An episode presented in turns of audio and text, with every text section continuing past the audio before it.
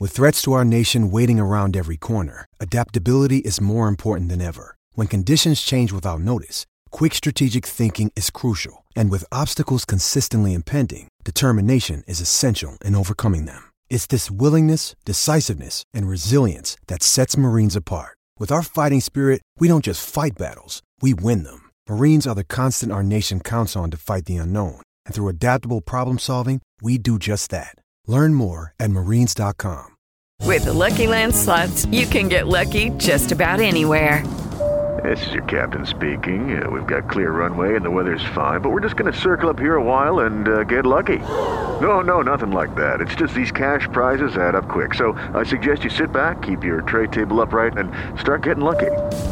Play for free at lucky land slots dot com. Are you feeling lucky? No purchase necessary. Void where prohibited by law. eighteen plus terms and conditions apply. See website for details.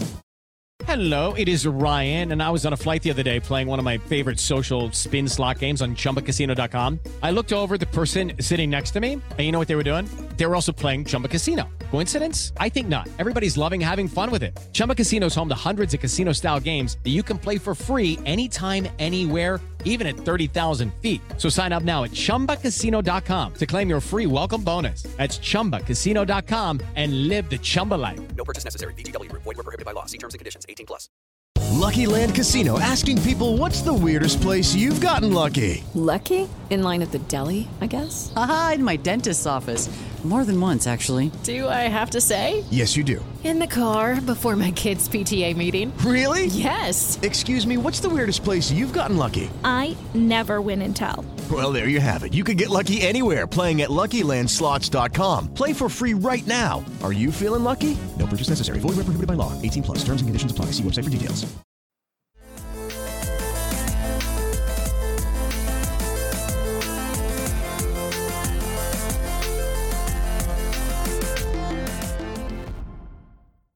Hello and welcome to Islanders Anxiety from the Lighthouse Hockey Podcast Network.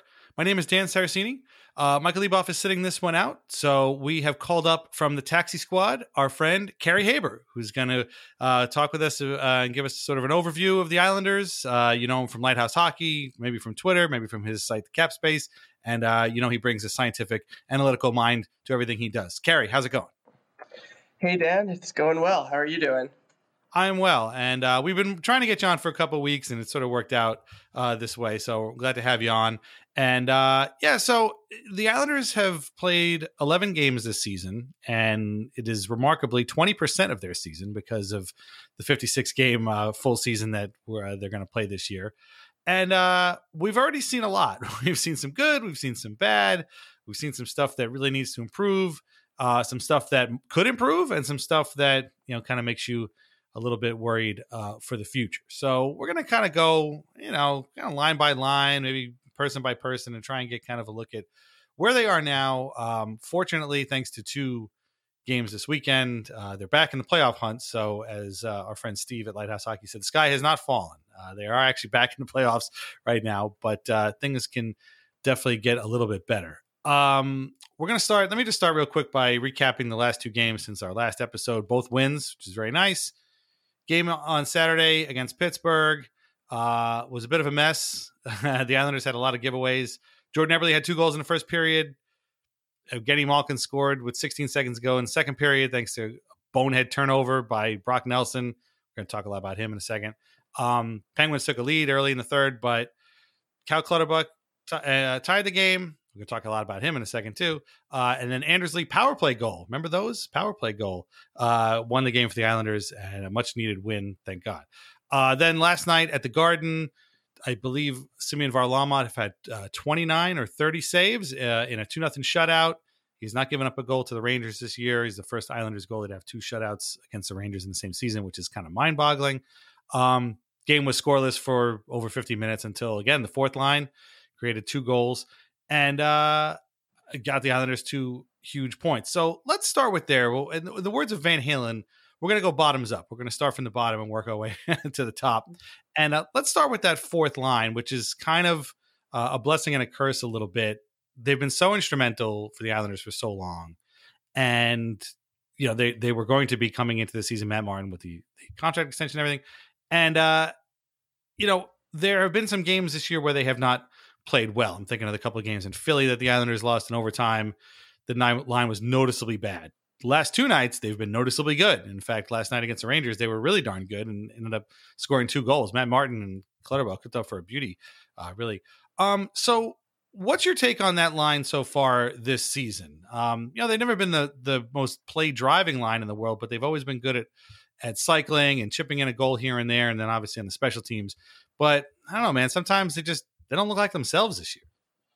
Yeah, they've had a, a pretty inconsistent start to this season. And it's one of those things where, you know, the whole model of their game has been consistency. I mean, we've been talking about that for almost a decade at this point. And the one area where they've still been fairly good is defensively. They rank towards the top of the team in terms of uh, expected goals against per hour. Uh, but the offense, uh, obviously, until the last couple of games hasn't been there. And, and you know, to a degree, that's that's been expected because they're in the fourth line and uh, they're starting to get a little bit older, which sometimes means less uh, productivity when it comes to the score sheet. But they the time on ice that they get is really more like they're the third line. And so when that's the case, um, you really have to start to take a look at, at more offensive production. And since that hasn't been their game uh, in the past, you it's hard to judge them appropriately.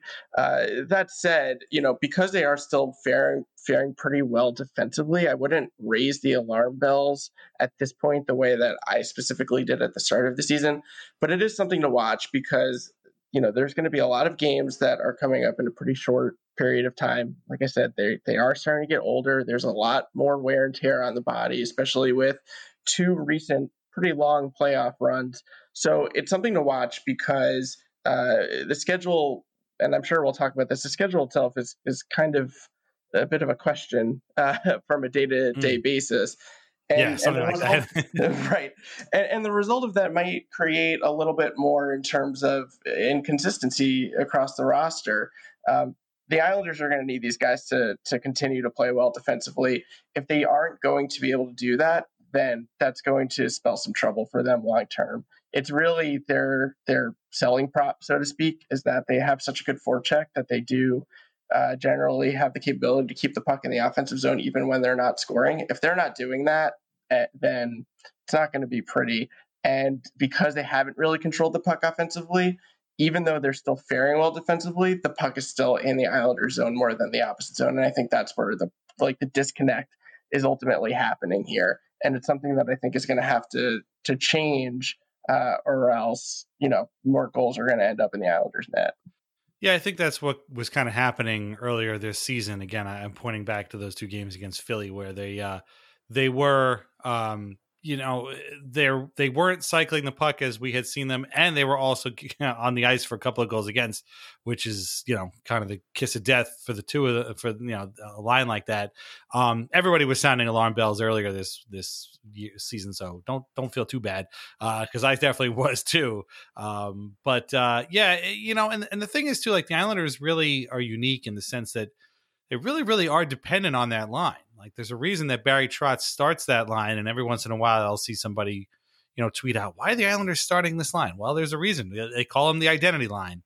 It's not the, the most fun nickname in the world, but there's a reason they call them that. They, that's how they want to start. So, you know, if that's, if that line is going to have problems, they might end up sort of trickling down through the rest of the, the lineup, uh, which would be bad. Is that something you've seen before, uh, before too? Is that something we can actually put a finger on, or am I just kind of getting paranoid and making that up? Um, it's one of those things, like I, I like to call it the domino effect, where if you have one bad shift, sometimes it leads to two or three bad shifts. And the reason for that is you got, you have situations where guys need to take longer shifts out of need uh, because they can't get the puck into the offensive zone at all. Uh, what that does is it basically just kind of creates this fatigue factor that continues until there's a whistle and, and sometimes longer than that. So I, I think I, it's one of those things where I do think that that line itself has the fundamental skills. They they really don't ice the puck a ton, and that does alleviate some of those concerns. But from a team-wide perspective, like, yeah, the, there are definitely stretches where you can see uh, play kind of in their own end for five, ten minutes at a time. So it is the reason why Trotz does put them out in a lot of key situations is because they are able to establish the forecheck. So I don't necessarily think it's like determinant on that line in itself. It's more of an overarching, you know, one line after another kind of creates its own uh, impacts. But uh, it, it, I will say this, because they don't have the offensive skill set to get out of danger in the way that, for example, Mathew Barzal can, obviously, um, it does make it a little bit more fragile where they can become more susceptible to those issues. Uh, but overall, I would say that's more of a team-based concern, and it definitely is something that happens. Yeah. All right. Good. Well, I thought I was making that up. uh, so uh, moving up uh, one line has been this sort of like mixed bag line for the whole season. Is we can only really call it the J G Pageau line because that third line center spot is his. And he's had this sort of rotating cast of characters next to him. Uh, last night it was uh, Oliver Wahlstrom and Leo Komarov, one guy Islanders want to see more of. Islanders fans want to see more of. Another guy Islanders fans don't want to ever see again. Um, Ross Johnston has played in that spot. Kiefer Bellows has played in that spot. Michael Dal Colle has been in that spot. Um, there's just all kinds of stuff going on. I mean, that can't be good uh, to keep constantly be seeing different people on the side of your line.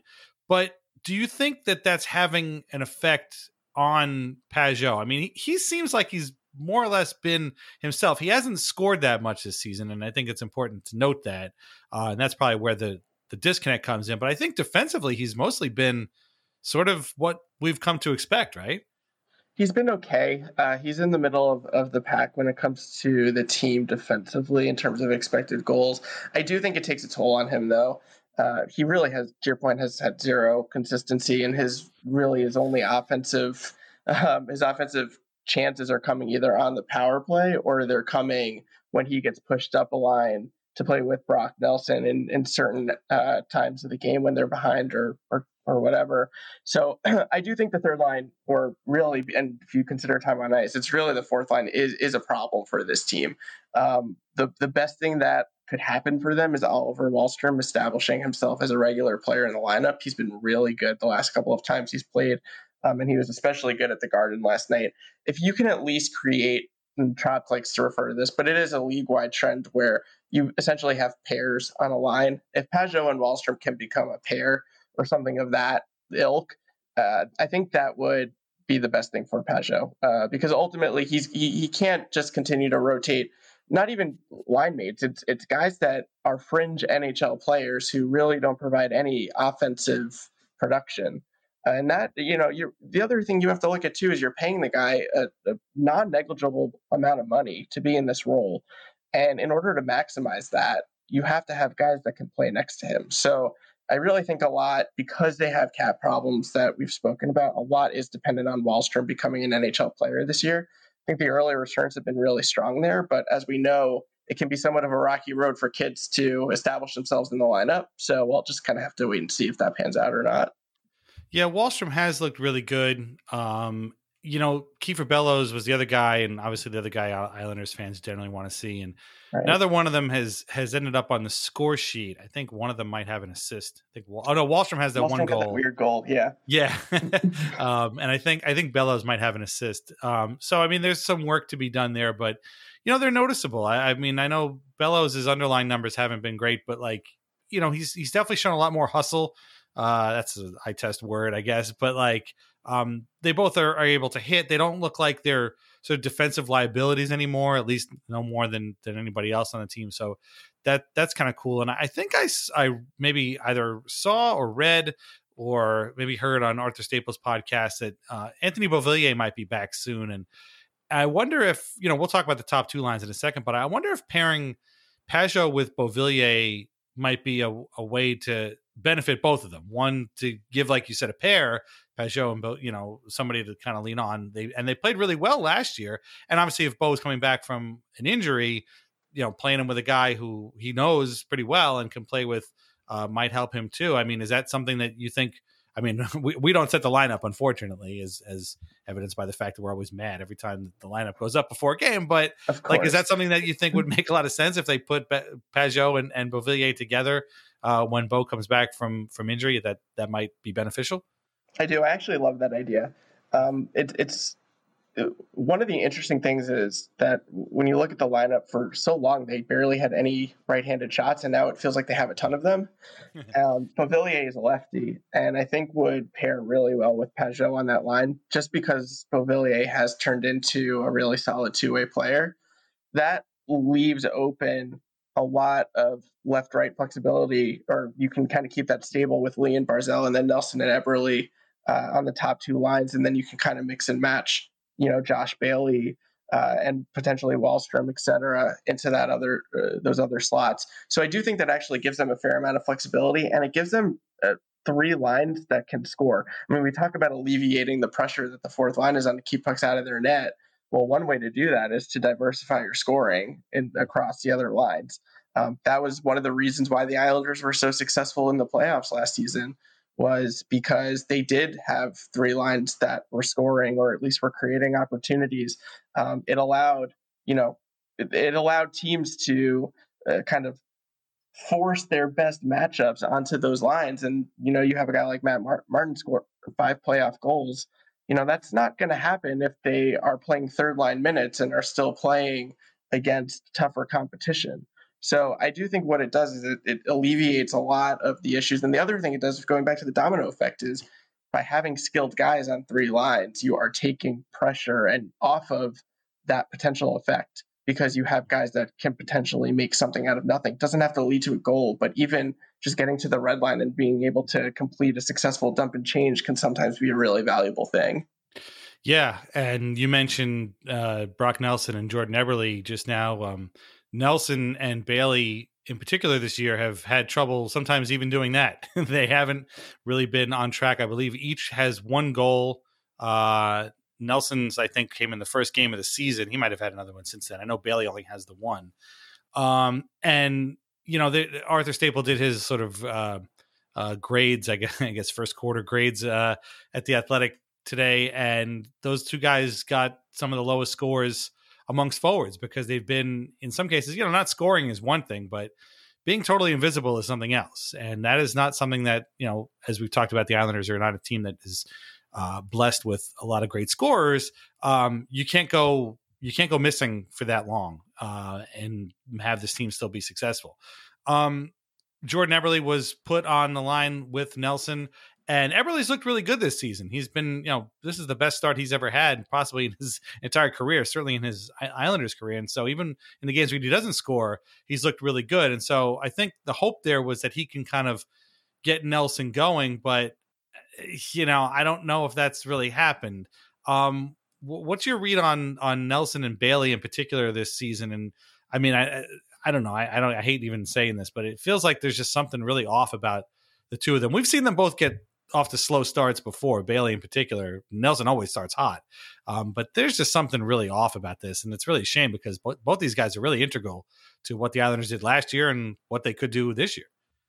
Yeah. The, the, and it's tough, because the Islanders, and especially on Nelson, the Islanders are really counting on production from, from Nelson.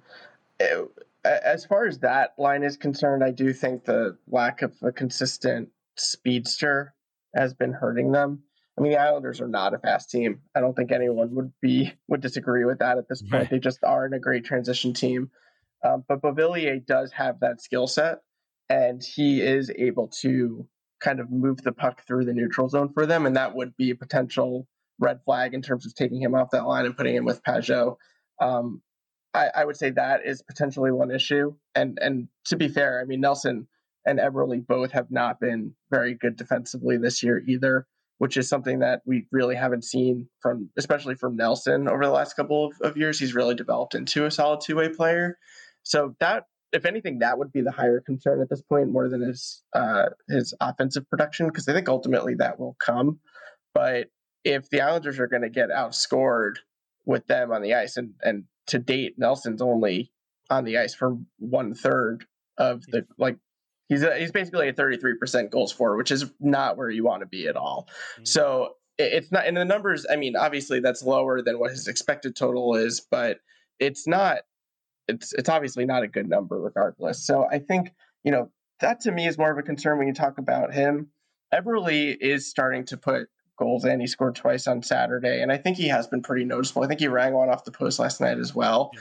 Yeah. um, I don't, he's a streaky guy. I mean, we've seen this now for four years. He's going to have uh, slumps and he's going to have streaks where he's absurdly hot. To me, he seems like the same old Jordan Eberle. And I think, honestly, I mean, that's obviously a good thing. Um, so I, I have less concerns there, um, especially because he, he does seem to be getting his chances and, and obviously capitalizing on some of them. Yeah. Um, yeah, it's just, I don't know. Like you said, Nelson has become like a pretty good defensive player in his time under Barry Trotz, and Bailey too, for that matter. He's normally not that bad, but sometimes, man, they're just out there and you're like, what are you doing? Like, what's like the, the goal that they gave up to the Penguins with sixteen seconds left in the second period on Saturday. I mean, it is annoying for many reasons. Number one, it's sixteen seconds left in the second period and it tied the game, and it's Evgeny Malkin. So, I mean, I guess that's three reasons right there. But the, the, the other reason is that they had the puck. I forget who had it. I, I believe it might've been Eberle, uh, or maybe it was Michael Dal Colle. I'm not even sure. Like, they had the puck and he just turned with it in, in the center of the ice and passed it to Nelson, who just was kind of just, I don't know, just skating around. And here comes Malkin. He just steals it right back. And I think a pass and then another pass, and it was in. And it was like, what are we doing out here? Like, I know there's sixteen yeah. seconds left, but you're still playing the game. There's a guy like right there. It's Evgeny Malkin. He's standing right there. And it's stuff like that that's just very, very um, uncharacteristic of the way this team has played. And I mean, I guess that's kind of what it all comes back to, is like there have been stretches in here that have not been Islanders hockey. And you know, that's where the concern, you know, the red flags or the, or the sirens go off, where it's like, man, is this it? Is it, was that it? Was last year's run uh, that about it? The only thing that that seems like it's picked up pretty much where it left off is Barzal, Lee, and uh, again, Eberle was there. Uh, they've put Bailey on that line for the last couple of games, but again, he just hasn't really clicked all that well, and Eberle was back there uh, against the Rangers, but Barzal and Lee have picked up essentially right where they left off. Like, those two guys have been playing very well. Lee in particular, I think Barzal in particular has played very well. He's a man on a mission this year for sure, but Lee hasn't looked too bad either. And, uh, you know, the power play goal the other day, he had a, he had a, a, I think he almost had a goal against the Rangers too. So uh, they've looked really good. And I mean, if you're going to look at one thing, if we're going to end this section on a high note, it's definitely talk about those two top guys, because they've been great so far this season. They've been fantastic. Barzal, uh, Barzal's entering what would be considered his hockey prime, and he's absolutely playing like he's in his hockey prime. Um, it's not even the offensive production, which has been great. It's the fact that he is trusted to basically run the entire power play. And mm. what's different is guys are kind of supporting him in that, which sometimes when he skates around, guys stay flat-footed. Um, Lee, in particular, has done a great job making space for him. So I think that's been a huge addition to his game, and, and the use of his shot, which has always been really good, which is underutilized. That's starting to to happen more for him as well. The other thing is it, he's back-checking a ton this year. I mean, he's really taken to the Trotz system and, and is playing a three-zone game. And what that's doing is it's allowing him more opportunity offensively. The more he has the puck, the better it is for the Islanders. I mean, there's... I, he's easily one of the elite transition players in the N H L. I, I'm not going to sit here and rank him, but he is very, very, very close to the top of that list. And uh, to become a three-zone player, and and to me, that that's the ultimate kind of way to best utilize his skill set. Because so he's going to be an assist-first guy. He's always, you know, he's going to be a production guy. But if he's able to combine that with keeping the puck out of the Islander zone, that's the way that he turns into an elite center. And I think for a long time, he's been in like all-star, extremely good first line center, but the way he's played this year for me has been elite superstar level so far. Yeah. I, I mean, if there's one nitpick, it's that he can't, or he doesn't really kind of open up his own shot in a way. Uh, we saw him delighted, in fact, to see him turn Tony DeAngelo inside out first game of the season. That was great. And he does that to guys. He will do that to guys occasionally off the rush. Uh, he'll just leave somebody stupefied, and that's fun to see. You kind of wish you'd see it more, though, like especially on the power play.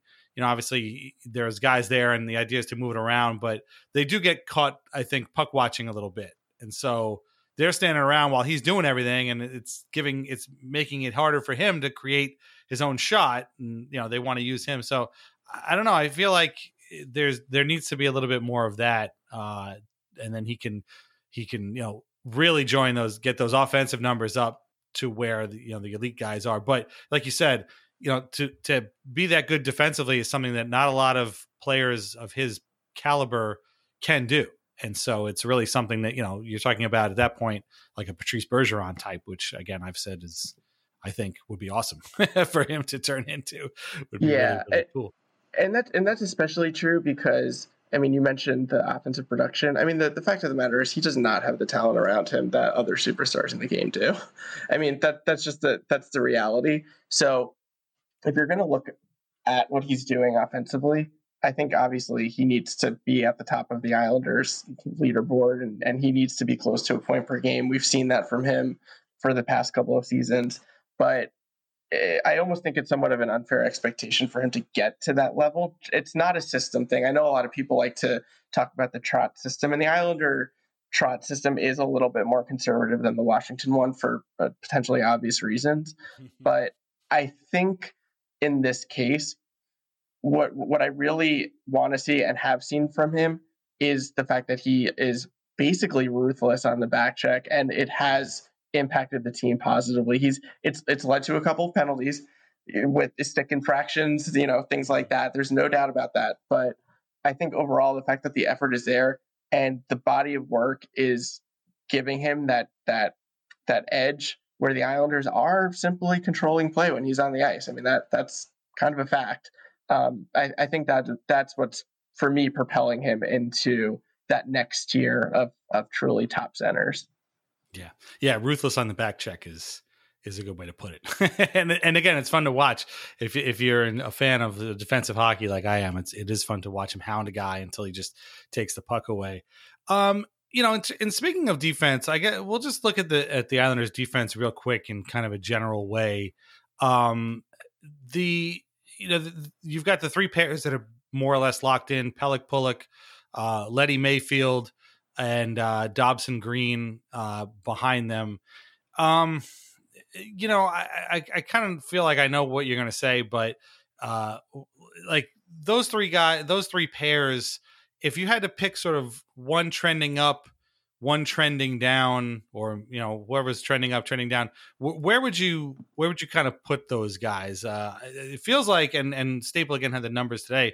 Pelech and Pulock have been lights out. I mean, Pelech is still up to his old tricks and he's healthy. Nobody takes it. Maybe Barzal is the only other guy on the team who was able to just calmly take a puck away from somebody, and and he and Pulock have been really good. But the other guy, the other two pairs, I don't know, have been a little bit weird. Uh, so I mean, would you can you kind of see? You know, trajectories for those pairs a little bit already? I mean, I know we're only eleven games into the season, but... No, it's it's such an interesting... It's a really interesting thing because Pulock and, and Pelech have been incredible this year. I Like, there's just nothing else to say about their game. They're they're never going to be the, like, the showman offensive guys that, you know, Erik Karlsson was for years or Kale McCarr is now. Like, that's not their game, but... They're incredible defensively. Like people do not talk about how good they are defensively. The other two pairings, it's it's you have two tiers. Like you have Nick Letty and Noah Dobson, and then you have Scott Mayfield and Andy Greene. And so basically you have like one guy who's been playing good well, and then one guy who has not been playing as well. And I don't know trajectory where that leaves them. I think ultimately, I mean, the biggest problem is Andy Greene right now. Um, for like five reasons, but the biggest two are one, it's it's hampering Dobson, who has shown that I think he probably is already at top four level, but him being slogged down by Greene isn't allowing him to get there basically. Um, the other part is the contract implication, which is basically saying that the Islanders are about to pay Andy Greene two million dollars off next year's cap to be bad. Uh, it's just and and I don't want to make the proclamation so discreet right now, but we're eleven games into a fifty-six game season. He really has been, I think, the worst skater on the team right now, and I'm not clear that it's something where he's just gonna like casually pull out of it. I mean, he could, but I wouldn't count on that. um, especially, again, going back to the concerns that we already spoke about. A lot of games coming up, his age, stuff like that. So uh, that's that's the area where I'm like, I have a, a couple of alarm bells up. Like, I don't I don't know how this ends, but I'm not sure that it's going to end positively, which makes me a perfect guest for this podcast right now. Yes, much anxiety there. You know, the, the green the green thing is really disappointing because he was so good last year and so integral to uh, the Islanders' run to the Eastern Conference Finals. And, you know, bringing him back felt like a couple of things. It felt like a reward for, you know, three months at a super high level. You know, he fit right in. Obviously, he's a veteran guy.